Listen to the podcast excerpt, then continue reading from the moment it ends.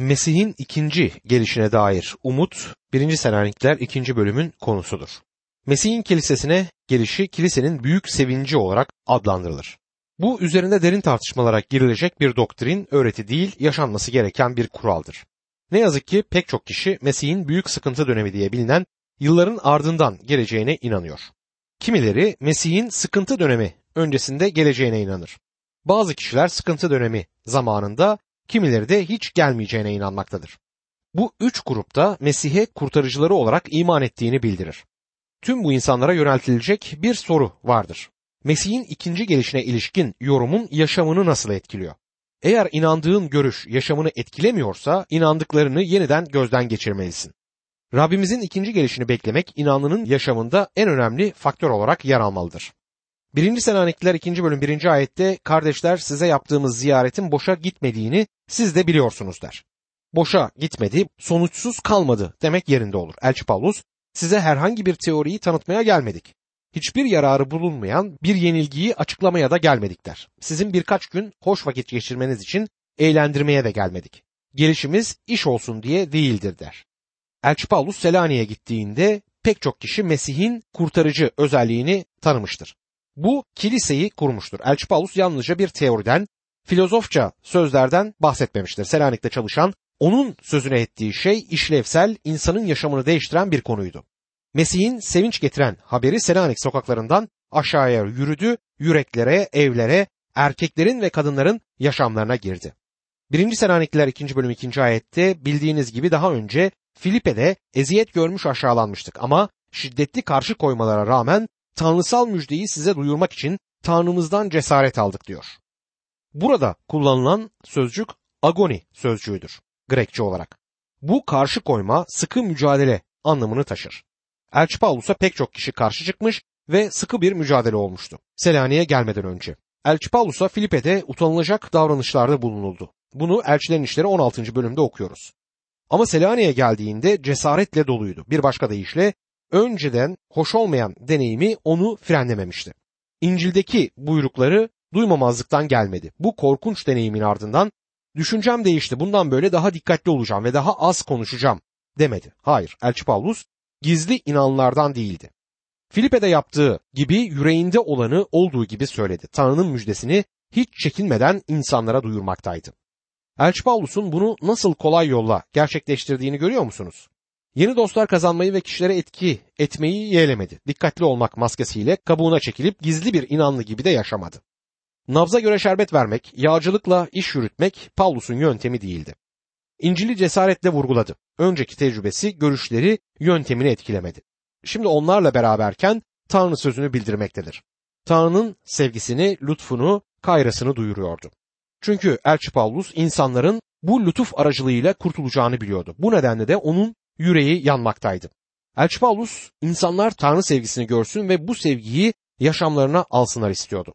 Pavlus, İsa Mesih inanlarına eziyet etmek için Şam'a giderken yolda ölüp dirilen Rab İsa Mesih'le karşılaştı ve bundan sonra da hepimizin tanıdığı büyük vaiz oldu. Yani iman edişinin ardından Şam yolundaki büyük bir vaizdi. Müjde hizmetine başladığında Kıbrıs'ta önüne çıkarıldığı valinin önündeki vaazı büyük bir vaazdı. İlk hizmet gezisi sırasında Pisidya Antakya'sında sinagogda verdiği vaaz da çok büyük bir vaaz oldu. Bu vaazlar gerçekten de büyük vaazlarından birkaçıdır. Sonra Atina'da Mars tepesinde verdiği vaaz, Korint kentindeki savunması ve Efes'teki Tranis okulundaki vaazları vardır. Tüm bunlar büyük vaazlardır. Elçi Pavlus'un tutuklanarak Yeruşalim'e getirildiğinde ve Felix, Festus ve Agrippa'nın önüne çıkarıldığı zamanlar onlar önündeki söylevleri de harika mesajlar içermekteydi. Efes Kilisesi ihtiyarlarına verdiği konuşma da muazzam bir konuşmadır. Her mesajında Mesih'i tanıtmak bulunur ve onun ölümünü ve dirilişini konu alır. Eğer Elçi Pavlus'un büyük vaazını seçmem gerekirse bunlardan hiçbirini seçmezdim. Bunun yerine Selanik'te yaşadığı yaşamı ele almak en doğrusudur. Onun en büyük vaazı yazmak ya da konuşmakla yapılanları değil, yürümesindeydi. Sergilemekte değil, deneyimde, mesleğinde değil, uygulamalarındaydı. Yakup'un metninde yapılan işlerle kanıtlanmayan iman kendi başına ölüdür den yola çıktı ve Selanik sokaklarının taş kaldırımlarında bununla yürüdü. Her inanlı bir vaizdir. Eğer bir Mesih inanlısıysanız Aynı zamanda bir vaizsiniz. Bundan kaçamazsınız. Yaşadığın yaşamla birilerine bir şeyler söylersin. Belki yaşamın evinde çocuğuna bir şey söyler. Sanıyorum bugün pek çok gencimizin dünyanın otobanlarında, caddelerinde, çıkmaz dar sokaklarında olma nedeni, yani gençliğinin bozulmasının nedeni budur. Evde anne babayı gözlediler ve onlardan biri gibi olmak istediler. Sonunda sokağa çıktılar. Yapabileceğiniz en büyük vaaz yaşamınızla verdiğiniz vaazdır. İnsanlar sizin sözlerinizi değil, yaşamlarınızı gözlerler. İnsanlara yine sözlerin değil, yaşamın örnek olmalıdır. Elçi Pavlus da inanlının yaşamı herkes tarafından okunan açık bir mektuptur diye yazar. Pavlus 3. ve 4. ayetlerde Selaniklilere ne vaaz ettiğini söyler. Onlarla olan bağına değinmektedir. 7. ayete göz atarsak orada onlar için bir ana hat olduğunu görüyoruz. 11. ayete geldiğimizde Pavlus'u onların babası olarak görürüz ve 14. ayette onları teşvik eden kardeşleridir. 1. Selanikler 2. bölüm 3. ayette çağrımız yalana ya da kirli bir amaca dayanmıyor. Bunun hileli bir yönü de yoktur diyor. Aldatış yoktur. Buradaki kullanımda Pavlus'un öğüdü bozuk ya da karışık değildi. Pavlus İncil'in mesajına asla su katmadı. Nabza göre şerbet veren birisi değildi Pavlus. Daha önce de söylediğimiz gibi. Beni şaşırtan ve hiç hoşuma gitmeyen bir konuda bazılarının belirli bir yerde İncil'i açık bir şekilde vaaz ederken bir başka grup karşısında aynı konuşmayı farklı şekilde, farklı renklerde değiştirmesidir. Elçi Pavlus'un gerçeği bu değildir. Onun öğüdü aldatmaktan kaynaklanmaz. Elçi Pavlus'u yönlendiren açgözlülük değildi. O Selanik'e para toplamak ya da şan şöhret kazanmak amacını güderek gitmedi. Kişisel rahatını kovalamak da onun amacı değildi, ancak saf motivasyon taşıyarak oraya gitti. Bu düşüncede açgözlülüğün izi bile yoktur. Elçi Pavlus ne de kurnazlıkla geldim der. Onlara karşı yanlış, sakat yollar kullanmadı. Kendi üstün standartlarını, ön yargılarını koymadı. Ön planında bu yaklaşımlar yoktu. Eski Adem'in tüm işlerini ve günahlı bedenin eğilimlerini sıyırıp attı. Bu noktada pek çoğumuzun Elçi Pavlus'tan öğreneceği noktalar vardır. Bir zaman çok ünlü bir vaiz tanıdım. Ancak bu adama karşı saygımı yitirdim. Bir zamanlar hizmet ettiği kiliseye giderek o an görevde olan vaize karşı çıkan kişileri destekledi. Elçi Pavlus asla buna benzer bir çalışma yapmadı. Kutsal sözü halka herhangi bir kurnazlık yoluyla, samimiyetsizlikle sunmadı. Kutsal sözü öğreten kişi kendi kendine şu soruyu sormalıdır. Ben aldatış, iğrenç güdüler ya da kurnazlık, samimiyetsizlikle mesajı veriyor muyum? Kendi kendimize açık yürekli olmalıyız. Kendi motivasyonumuzu kontrol etmemizde yarar var. Dostlar kazanmak ya da halka etki etmek amacını güdüyorsanız bu yanlıştır. Yoksa gerçekten Tanrı sözünü mü vermeye çaba harcıyoruz? Dostum, itiraf etmeliyim ki ben de bu alanda çok hataya düştüm. Beni çivi gibi yere neden çakmadı diye Rabbe hayret ediyorum doğrusu, ama Rabbe minnettarım. Yukarılara ona bakabilirim ve şöyle seslenebilirim. Ya Rab, hataya düştüm. Seni başarısızlığa uğrattım ama buna rağmen senin sabrın ve lütfun devam etti. Elimden geldiğince vermeye çalıştığım sözlerini eğer daha iyi yapabilirsem yapacağım bundan sonra, ama tüm çabamı harcıyorum en iyisini vermeye. Çünkü Rab, senin lütfun benimle diye dua etmeliyiz. 1. Selanikliler 2. bölüm 4. ayette tersine Tanrı tarafından müjdeyi emanet almaya layık görüldüğümüz için insanları değil, yüreklerimizi sınayan Tanrı'yı hoşnut edecek biçimde konuşuyoruz der. Harika olan şudur bu bölümde. Elçi Pavlus Selaniklilere şöyle diyebiliyor. Size geldiğimde bilmenizi istiyorum ki üstün bir amaç taşıyordum. Paranızı almaya gelmedim, ne de besili kuzularınızla sefa sürmeye gelmedim. Size İncil'i vermeye geldim ve sizleri imanda yetiştirmeye, büyütmeye çalışıyorum. Bu benim amacım diyor. Bu tür amaç taşıyan kişi büyük okyanusa yelken açmış gibidir. Orada fırtınalar olacaktır ama Rabbin hizmetkarlarını Tanrı esenliğe ulaştırır. 1. Selanikliler 2. bölüm 5. ayette bildiğiniz gibi hiçbir zaman pohpohlayıcı sözlerle ya da açgözlülüğü örten bir maskeyle gelmedik. Tanrı buna tanıktır diyor. Elçi Pavlus açgözlülüğü gizlemeye yarayan herhangi bir maskeyi kullanmadı. Sunulan bir hizmete karşılık bir şey beklemenin doğru olmadığına inanıyorum. Elçi Pavlus da bu görüşteydi. O hiçbir karşılık beklemeden Rabbin sözünü duyurdu. Bunu Selanik'teki inanlara belirtir. Ancak şunu da unutmamak gerekir ki aldatıcılık maskesi türlü renklerde olabilir. Kişiler şöhret ve onur kazanmak amacını güdebilirler. Yüreklerimizi araştırıp bu tür örtüleri kaldırmakta yarar vardır. Birçok üniversitede onursal doktor unvanları dağıtılır. Okul bu yolla para bağışı ya da başka bir destek bekler. Eğer tüm doktora unvanları hakla elde edilmiş olsaydı iyi olurdu ama durum şu anda farklı. Ama onur unvanlarının gerisinde bir çıkar sorunu görünüyor. 1. Selanikler 2. bölüm 6. ayette insanlardan ne sizden ne başkalarından gelecek övgünün peşinde de değildik der Pavlus. Elçi Pavlus hiçbir zaman onur kazanmanın peşine düşmedi. Yani herhangi bir onur peşinden koşmadı. Hiçbir onur derecesiyle insanlar tarafından onurlandırılmadı. Onun amacı saf ve arıydı. Onun tüm isteği Tanrı'nın iyi haberini insanlara iletmektir ve kendi yaşamında da imanını korumak ve Rabbe yaraşır bir yaşam sürmekti. Selaniklilere 2. bölüm 7. ayete geldiğimiz zaman elçilik hizmetinin annelik yönü görülür. Elçi Pavlus 7. ayette şöyle yazıyor. Mesih'in elçileri olarak size ağırlığımızı hissettirebilirdik ama çocuklarını bağrına basan bir anne gibi size şefkatle davrandık. Yavrularına bakan ana kuş gibidir. Burada kullanılan anne sözü Elçi Pavlus'un Selaniklilere olan yakın ilişkisini canlandırır bu ayette. Size anne, ana kuş oldum diyor burada. Ne kadar büyük bir alçakgönüllülük örneği. Elçi Pavlus Selanik Kilisesi'ne bir ananın çocuklarına yaklaştığı duygularla yaklaşmaktadır. Yarışulim kentine ilişkin Rab İsa Mesih Matta 23. bölüm 37. ayette şunları söylüyor. Ey Yaruşilim, peygamberleri öldüren, kendisine gönderilenleri taşlayan Yaruşilim.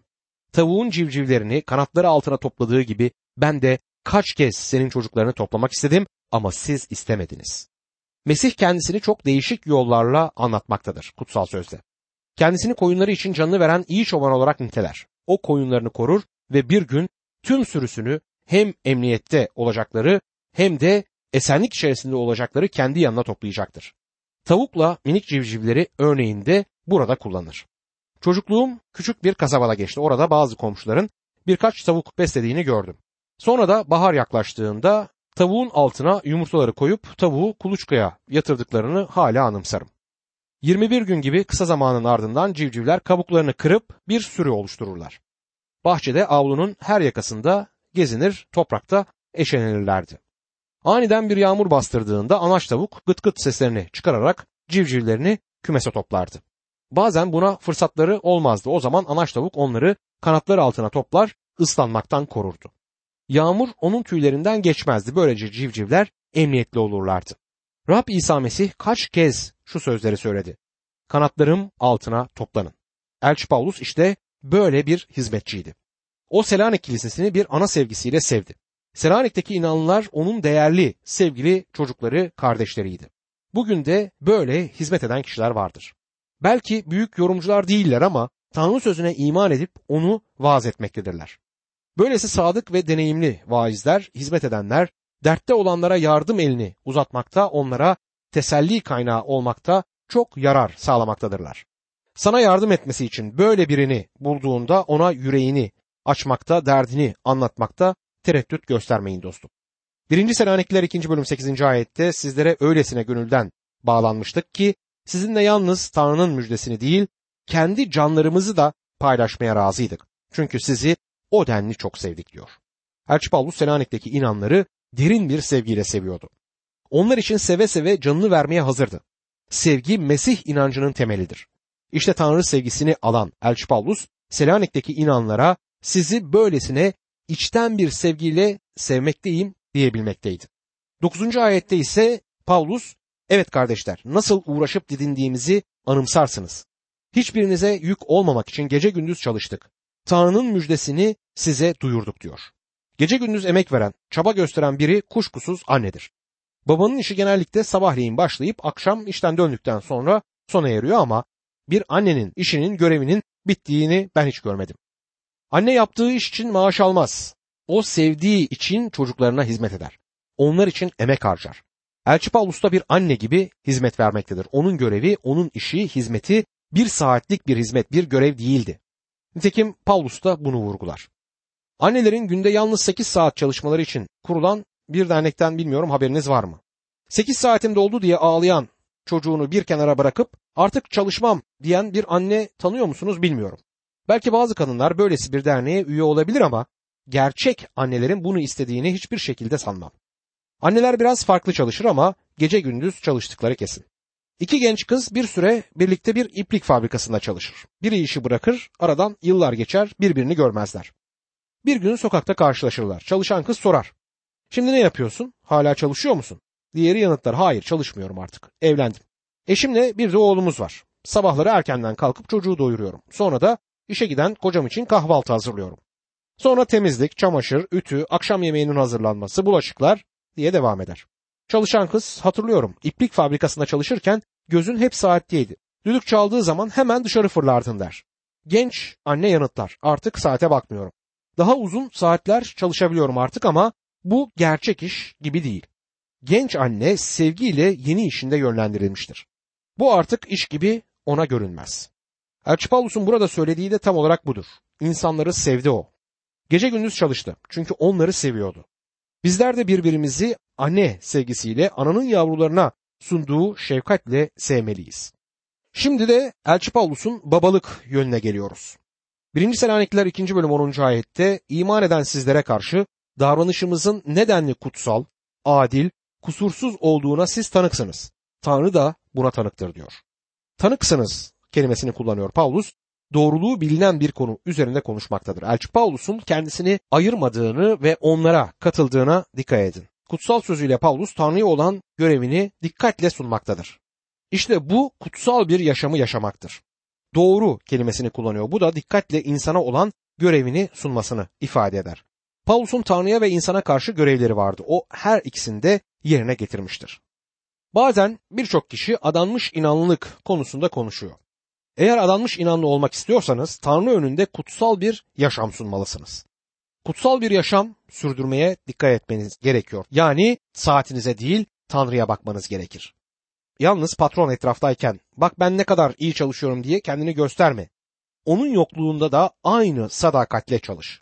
Hep aynı şekilde çalışmalıyız çünkü Tanrı her zaman yanımızdadır. Toplulukta ön sırada oturmak, gözyaşı dökmek, güzel sözlerle süslü dualar etmek adanmış inanlılık demek değildir. Şefin sana ilişkin ne düşünüyor? Belki de bir öğrencisin. Öğretmenlerinin hakkında ne düşünüyorsun? Eğer tembelsen adanmış değilsin. Adanmış yaşam doğru yaşamdır, kutsal yaşamdır. Bu yaşam her an Tanrı'nın önünde yaşamaktır çünkü. Kusursuz tutumdan bahseder Pavlus. Bu haberci ve arkadaşlarında bir hata bulunmadığı anlamına gelir. Bu suçlanmadılar, çamur atılmadılar, iftiraya uğramadılar demek değildir. Atılan çamur yerini bulmadı demektir. Atılan iftiranın doğru olmadığının ortaya çıkması demektir. İnsanlar sana ilişkin çirkin şeyler söyleyebilir, iftira, çamur atabilirler ama önemli olan bu eleştirilerin doğru olmamasıdır. Elçi Pavlus ve arkadaşları doğru ve kutsal yaşamı sergilemişlerdir. Önemli olan kutsal yaşamdır. Yalnız senin kurtuluşunun olması yetmez. Beraberindekilerin de kurtuluşları senin kurtuluşunla birlikte bir sonuç yaratır çünkü insanlar bizi izlemekteler. 1. Selanikler 2. bölüm 11. ayette bildiğiniz gibi bir baba çocuklarına nasıl davranırsa her birinize öyle davrandık diyor. Burada geçen ilgi göstermek sözü Yunanca aslında parakaleo sözcüğüdür ki bu Elçi Pavlus'un onların tarafında yer aldığı, yardım ettiği, öğüt verdiği, onların iyiliği için çalıştığı anlamına gelir. Aynı söz kutsal ruh içinde kullanılmaktadır. Rab İsa Mesih'in kutsal ruhu göndereceği, o gelince dünyayı günaha, doğruluğa ve yargıya ilişkin eleştireceğini söylediği Yuhanna 16. bölümdeki 7 ila 11. ayetler arasında kullanılan sözcük budur. Mesih İsa bir defasında kutsal ruhun etkisiyle verilmeyen İncil mesajının bir etki taşımayacağı kanaatindeyim. Günaha, doğruluğa ve yargıya karşı olan eleştiriyi kutsal ruh yapacaktır. Bu üç element her zaman İncil mesajında yer almalıdır. Elçiliğin annelik tarafını gördük. Yani müjdeyi yayan bir anne gibi sever, uğraşır ve hizmet eder. İlgi göstermek sözü bugün kullandığımız anlamda burada kullanılmaz. Bu onları ikna etti anlamına gelmektedir. Pavlus'un Selaniklilere mesajında bir ısrarcılık vardır. Rica ederim, yalvarırım sözlerini bollukla kullandığını görüyoruz. İncil bugün de bu yolla başkalarına götürülmektedir. Elçi Pavlus onları eleştirdi. Onun sözleri bir sertlik ve disiplin taşımaktaydı. Ayakta kalabilen, doğruya dayanan sözlerdi bunlar. Korkarım bugünlerde kürsünün ardından ne şiş yansın ne de kebap türünden vaazlar dinlemeye alıştık. Bugünlerde en çok sevilen vaizlerin Hristiyancıklara vaazcıklar vermesi ve ısrarcılığın olmaması liberal tutumların kürsülerde olması şaşırtıcı değil. Ancak bunlar kesinlikle doğru değildir ve Mesih inancına yakışmayan tutumlardır. Paskalya, yani Mesih'in diriliş bayramı yaklaştığında Mesih'in dirilişine ilişkin pek çok vaizin vaaz edeceğini düşündüğümde tedirgin oluyorum. Onların bununla sorunları var. Bir vaiz, Paskalya papatyaların çiçeklendiği vakittir başlığıyla bir vaaz verdi. Dostum, düşünebiliyor musunuz? Bu tür bir vaaz pişmiş aşa su katan bir vaazdır. Pek çok inanlı böylesi aştan hasta oluyor. Ünlü bir İncil vaizi bazı vaazlarda incir çekirdeğini dolduracak kadar İncil'in mesajı yok demiş. Elçi Pavlus bunun tam aksine her zaman Tanrı sözünü dolu dolu vaaz etti. İncil'in mesajını her yönüyle apaçık bildirmiştir. 1. Selanikler 2. bölüm 12. ayette sizi yüreklendirdik, teselli ettik. Sizlere egemenliğe ve yüceliğine çağıran Tanrı'ya yaraşır biçimde yaşamaya özendirdik diyor. Yaşamaya özendirdik. Tanrı'ya yaraşır biçimde yaşamak ne demektir? Efesliler 4. bölüm 1. ayette bu nedenle Rabbin uğruna tutuklu olan ben aldığınız çağrıya yaraşır biçimde yaşamanızı rica ederim diyor. Rabbin seçilmişlerine olan bu çağrısı egemenliğine ki bu 1000 yıllık egemenlik dönemini içerir ve yücelik ki sonsuz egemenliği belirtir. Bir başka da işte Tanrı'nın planı ve amacına ilişkin bir başka açıyı inanlıya sergilemektedir. Sonsuz ışıkta yaşanacak olan yaşamı bunlar belirtir. 1. Selanikliler 2. bölüm 13. ayette Tanrı'ya sürekli şükretmemiz için bir neden daha var. Tanrı sözünü bizden duyup kabul ettiğiniz zaman bunu insan sözü olarak değil, gerçekte olduğu gibi Tanrı sözü olarak benimsediniz. Siz imanlılarda etkin olan da bu sözdür diyor. Şimdi burada İncil'i bildirmenin, duyurmanın bir başka yanını görmekteyiz. 1. Selanikler 1. bölüm 5. ayette çünkü getirdiğimiz sevinç getirici haber size yalnız sözle gelmedi. Bunun yanı sıra güçle, kutsal ruhla ve bol kanıtla geldi demişti Elçi Pavlus daha önce. Bu İncil'in bildirilmesi gereken yoldur. Şunu söylemek isterim. Eğer kişi İncil'i tanıtıyorsa ve bunu güçle gerçekleştiriyorsa bu Tanrı sözü olarak algılanır. Sen Tanrı sözünü nasıl algılıyorsun? Onu Tanrı sözü olarak algılıyor musun ya da ona kızıyor musun? Başındaki tüyler diken diken oluyor mu? Uzun yıllar yaptığım vaizliğin ardından birçoklarınca vaazın ardından bazı sorularla karşı karşıya kaldım. Acaba bu sabahki vaazımda onu mu kastettim diye sordular. Sevgili dostum, onca kalabalık arasında o kişinin orada olup olmadığını bile fark etmemişimdir. Onların yarasına parmak basan bir noktayı kendilerine saldırı olarak nitelendirirler. Gerçek şudur ki Tanrı sözünü Tanrı sözü olarak algılamıyorlar. Söz ağızlardan Tanrı sözü olarak çıkmalı ve Tanrı sözü olarak algılanmalıdır. Evet sevgili dinleyicim, sen de Tanrı sözünü bu yolla algılamak istersen o zaman söz senin yüreğinde çalışma gücünü bulacaktır ve seni bereketleyecek ve mutlu kılacaktır. Aksi takdirde hayatının önemli noktasında zaman öldürmekten başka iş yapmazsın. Elçi Pavlus'un Tanrı sözünü hangi yolları kullanarak verdiğini insanlara duyurduğunu gördük. Bu bazı kişileri öfkelendirmektedir çünkü Tanrı sözü tuzdur ve kişinin yüreği üzerindeki açık günah yarasına değdiğinde onu yakar. Tanrı sözü aynı zamanda ışıktır. Bu da bazılarını rahatsız etmektedir çünkü karanlıkta gördükleri kötü işleri bu ışıkla gün gibi ortaya çıkar. Elçi Pavlus Selaniklere yazdığı bu ilk mektubunun bu bölümünde Tanrı Kilisesi'nin yeryüzünde Tanrı ailesinin bir aynası olması gerektiğini belirtir. İnanlara analık, babalık ve kardeşlik ilişkisinden söz eder.